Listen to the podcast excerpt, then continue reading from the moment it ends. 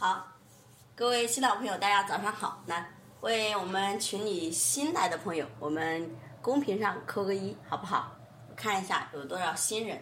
那待会儿我讲的时候呢，可以特别的注重一下，好不好？没有的话呢，那我们就记我们人生的十二堂必修课。昨天讲到了第十一十一堂课，择业与择偶，讲完了择业，今天来讲择偶。你看，我们说人生呐，这个夫妻，我们说这个关系非常的微妙，但是也非常有意思的一件事情。你看，我们一直在，只要生活在红尘中，我们必须处理人生中最必要的三大关系。大家知道是哪三大关系吗？第一个就是子女跟父母的关系，第二个就是夫妻之间的关系，还有一个就是父母跟子女的关系，就是一个是我们跟父母，一个是我们跟孩子的关系，所以叫亲子关系，对吧？那我们来看一下，就是前面我们讲到了贵人，是不是讲到了我们跟父母的关系？我们要如何孝敬我们的父母？用什么样的角度来看待我们的父母？只是用他生我的角度吗？还是用他是我们子女的天这个角度？所以，当我们看的角度不一样的时候，那么你的这种心态是完全不一样的。所以我们经常有一句话叫“定位定乾坤”，什么意思呢？就是我们在做任何事情的时候。我们一定要有自己的定位。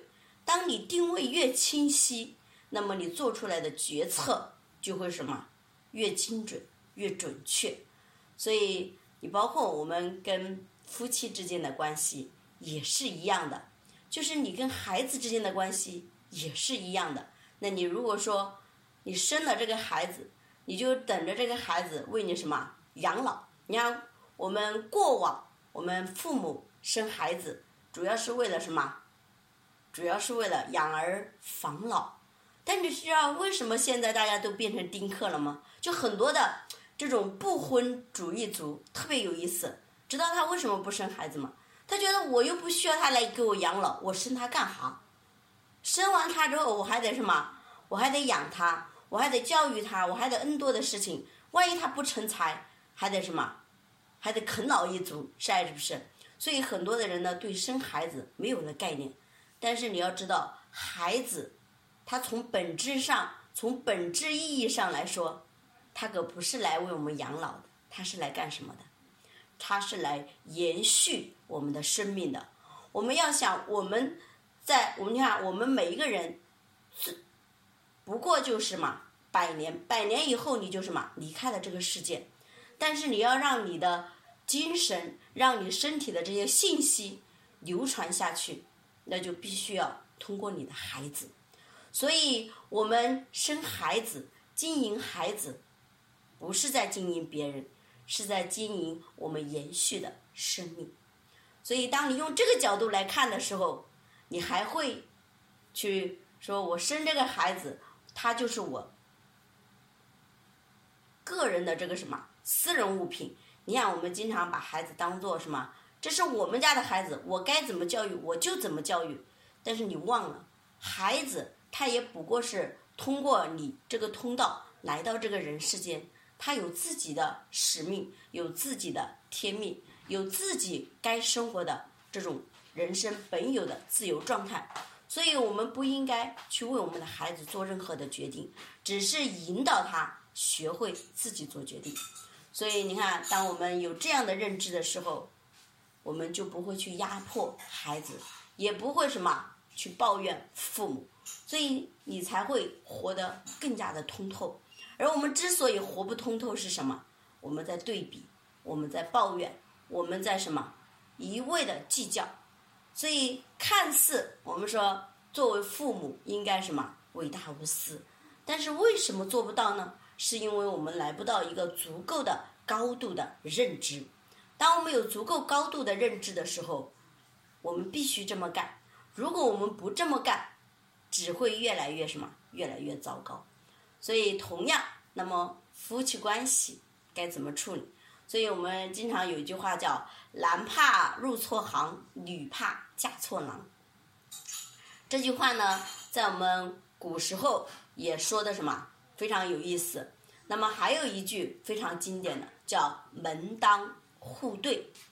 在过往，我们在这个相亲的时候啊，不像我们现在这个信息这么发达，是不是？各种地方都可以相亲。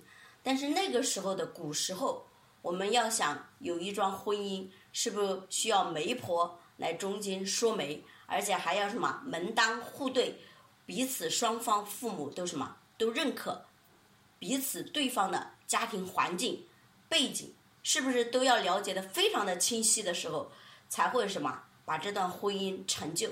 而现在呢，现在为什么离婚率那么高？就是因为我们不门当。也不互对了，为什么？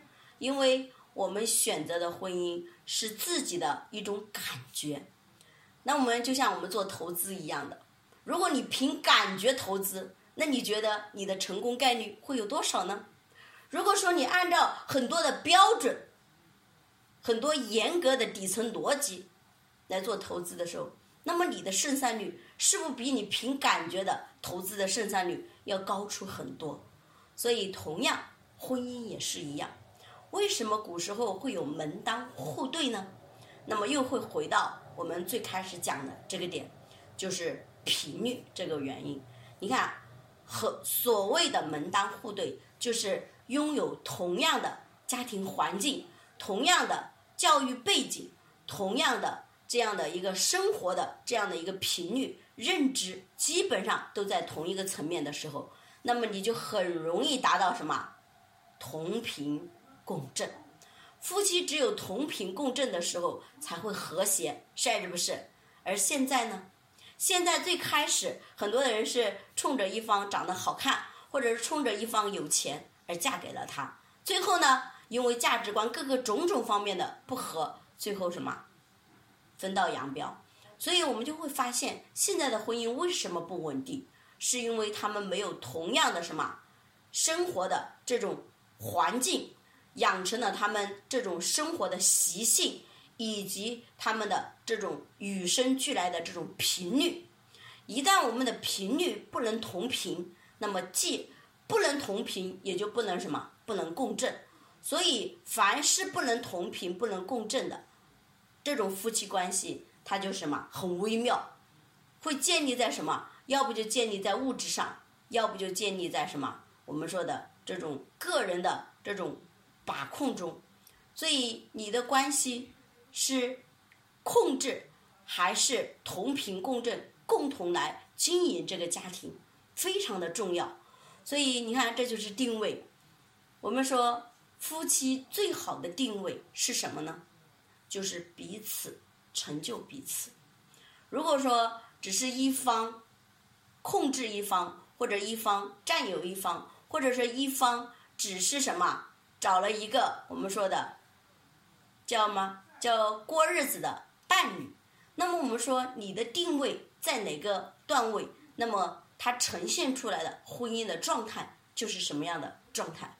所以最后你根本不能抱怨我这个婚姻不幸福，谁造成的？是你自己造成的，是你从一开始的定位造成的。就像我们很多女性说，人生啊有第二次投胎。那就是嫁一个好老公，你知道嫁一个好老公的标准又是什么吗？很多人说我对另一半有什么什么什么什么什么要求，但是他忘记了他对自己有什么要求。我们说一切的写照全部在你自己的身上，就是你身上显化了什么，你就会吸引你另外一半身上有这个闪光点。所以，所有的婚姻也好，子女教育也好，孝顺父母也好，全部都是你内在的这种频率、能量的写照。什么意思呢？就是我们自己不具备这样优秀的话，你何以能匹配优秀的另一半？所以我们表面上看，哇，这个女的好幸福啊，嫁了一个很优秀的老公。殊不知，这个女的她本身也非常的。优秀，所以她才能够什么匹配到优秀的另一半。而我们很多人却只看到了一面，所以你最后你会发现，我们人生所有的东西跟你匹不匹配，跟谁息息相关？跟我们本身自己息息相关。你配得拥有什么样的这个人生待遇，全凭你自己的能量层级、思维认知和你的能力，是还是不是？就是没有凭空的爱情，没有什么就我们说的青蛙王子配这个叫叫什么叫灰姑娘配这个王子，那只是童话故事里面的。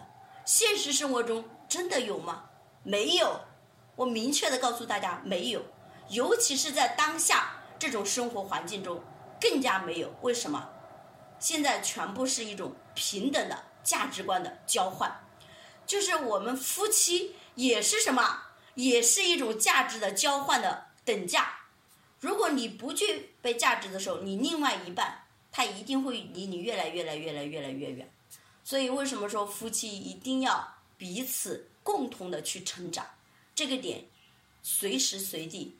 都不能丢，所以为什么有的夫妻，他结婚的时候他说了海誓山盟会怎么怎么样，哎，我生完小孩以后，他就好像变了一个人，不是他变了一个人，是因为你生完小孩以后，你已经长期什么脱离这个社会的轨道了，你已经长期不成长自己了，开始处于一种抱怨的负面的情绪了。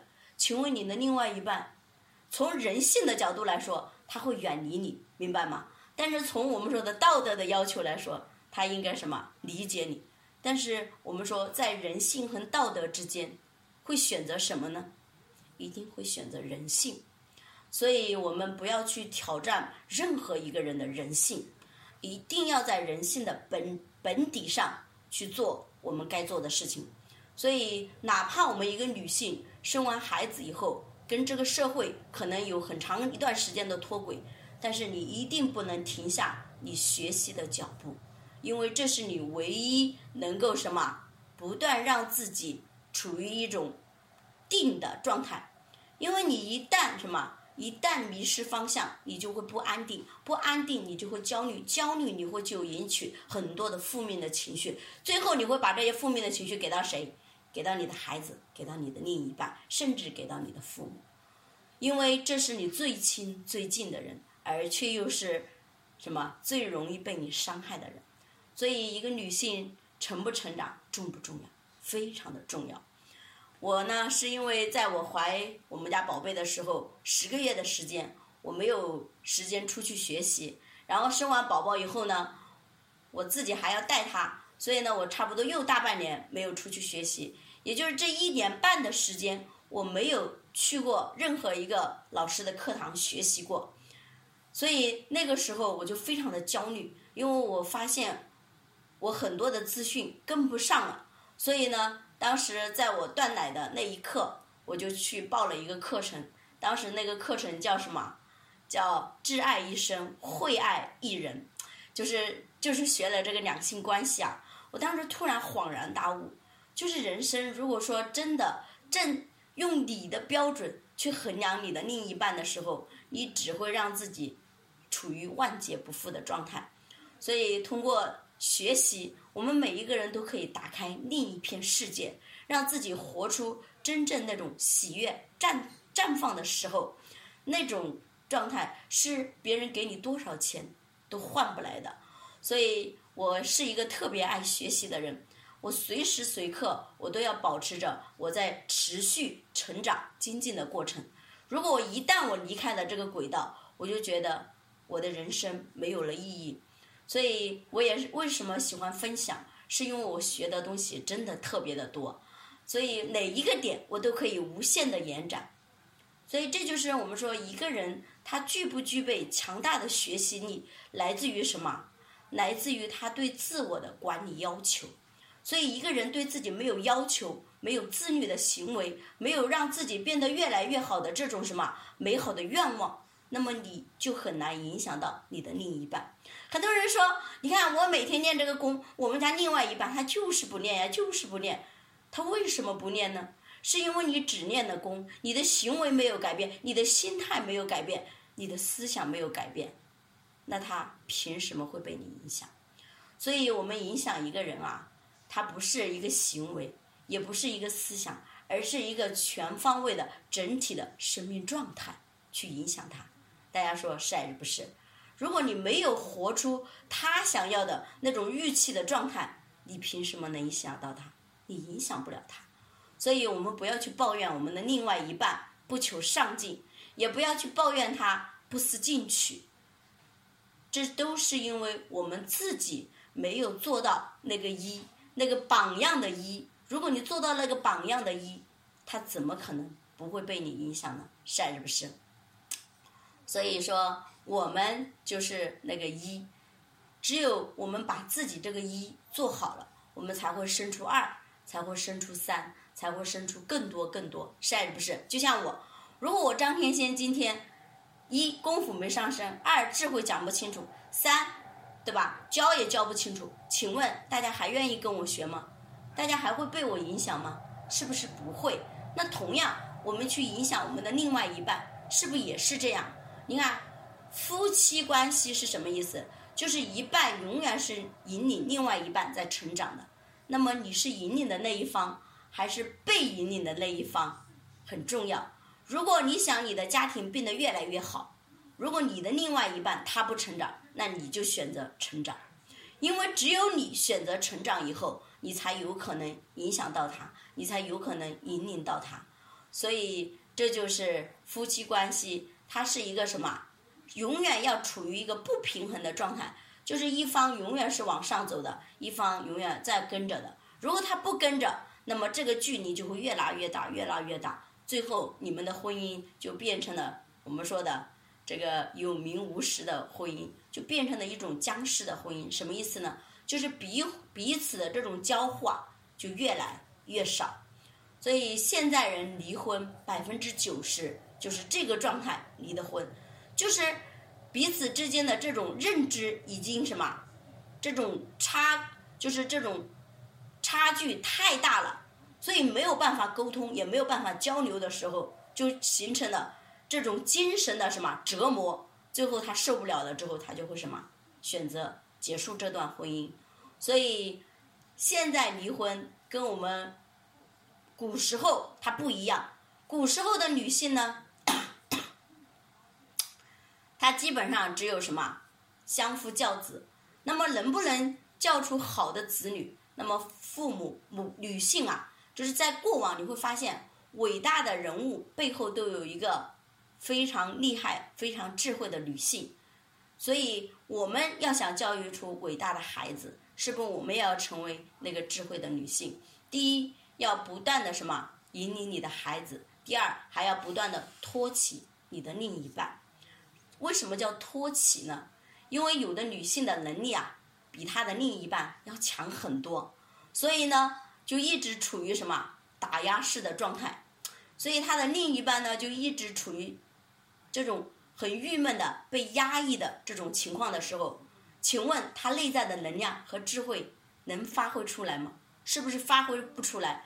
你越看他发挥不出来，你就越觉得他怂，越觉得他怂，他就越没有用，最后恶性循环之后，你就直接把他什么 pass 了，最后你就自己变得什么无比的劳累。然后你就变成了一个生活上没有乐趣的人，情感上没有交互的人，子女上没有关爱的人。那你说你还活着，是不是很累很累？所以为什么一个人累，就是因为你把另外一半原本能够什么阴阳和合的另外一半的能量被你干没了，所以你就累。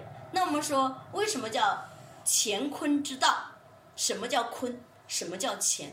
就是有的女性她特别的强大，所以呢，她就直接占领了乾的位置，把她老公变成了坤的位置。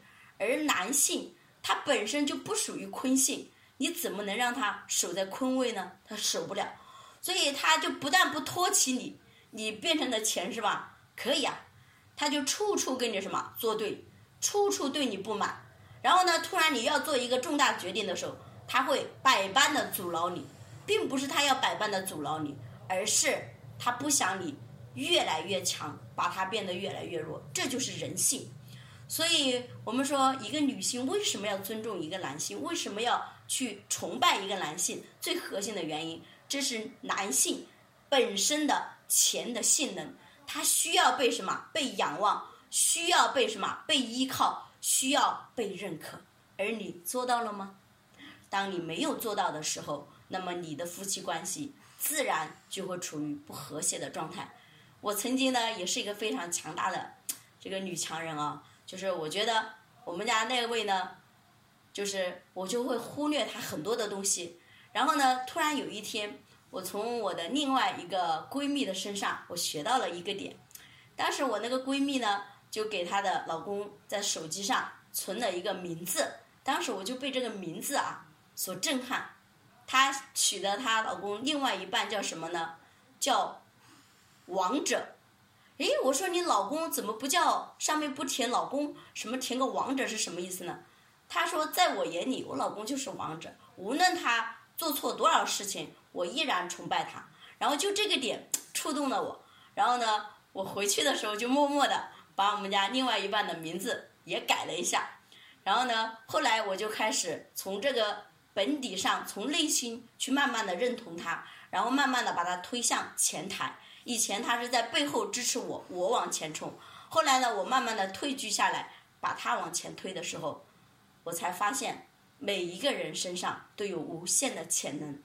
大家知道吗？所以一个男性能不能成为一个伟大的人，也是跟背后那个推动他、托起他的那个女性息息相关。所以说，一个男人的优秀，一定不是他本身的优秀，一定是夫妻关系达到了一种乾坤的这种和平、和律、和谐的状态的时候，才会让这个我们说的乾坤定位才会生生不息。所以大家有没有通过我今天的分享，大家受到一些启发了没有？所以我们无论你的另外一半有多么的无用。你都不能直接什么 pass，要不你从一开始选择婚姻的时候，你就不要选择他。既然选择了，那就擦亮你的慧眼，或者说好好的修炼智慧，去什么去成长、蜕变你自己的同时，能够引领到他。如果不能引领，怎么办？很多人说，老师，这是我的孩子，我砍不掉呀，是吧？他必须跟着我。那么你就成为你孩子终身的榜样。在每一个人生的环节中，去好好的引导他，用耐心、用爱心、用信心、用智慧，去一点一点的去影响他。你包括我们家孩子，他就有一个点特别有意思，只要陌生的东西，他首先第一个就是拒绝，害怕。然后呢，昨天呢，然后他们班上就是有一个有一个舞蹈班说要参加什么什么活动要表演，然后老师就特别征求我的意见。说你们家宝贝啊，跳舞跳得特别好。他说我建议你呢，可以跟跟他报报名，让他多参加这种活动，增强孩子的这种表现力啊，整个孩子的信心就会无限增强。然后我们家小孩子一听，他说是什么舞蹈呀，妈妈？我说老师会新，老师会教的。他意思就是我不会的了。我说是的，瞬间就说妈妈，我考虑一下，我尽量参加。我说尽量是个什么意思呢？就是我明天会有什么什么什么事情。然后呢，我就特别有意思，我就说，我说妞妞啊，我说妈妈跟你分享一下啊，你不是有什么什么事情，你从核心本底，你就是害怕，你就是胆小鬼。他一听完之后，他说我怎么会是胆小鬼呢？我说那你为什么不参加？那你不就是恐惧吗？我说遇到困难，我们不要害怕，我们要什么？要面对，然后看看怎么更好的面对。你说我们学这么多唐诗，学这么多，你会吗？你刚开始都不会吗？是不是？那后面为什么会呢？就是因为我们敢于面对、敢于挑战、敢于去什么探索的时候，我们就会。那你从一开始跳舞，你是小老师吗？你也不是，是不是？那为什么你能成为小老师？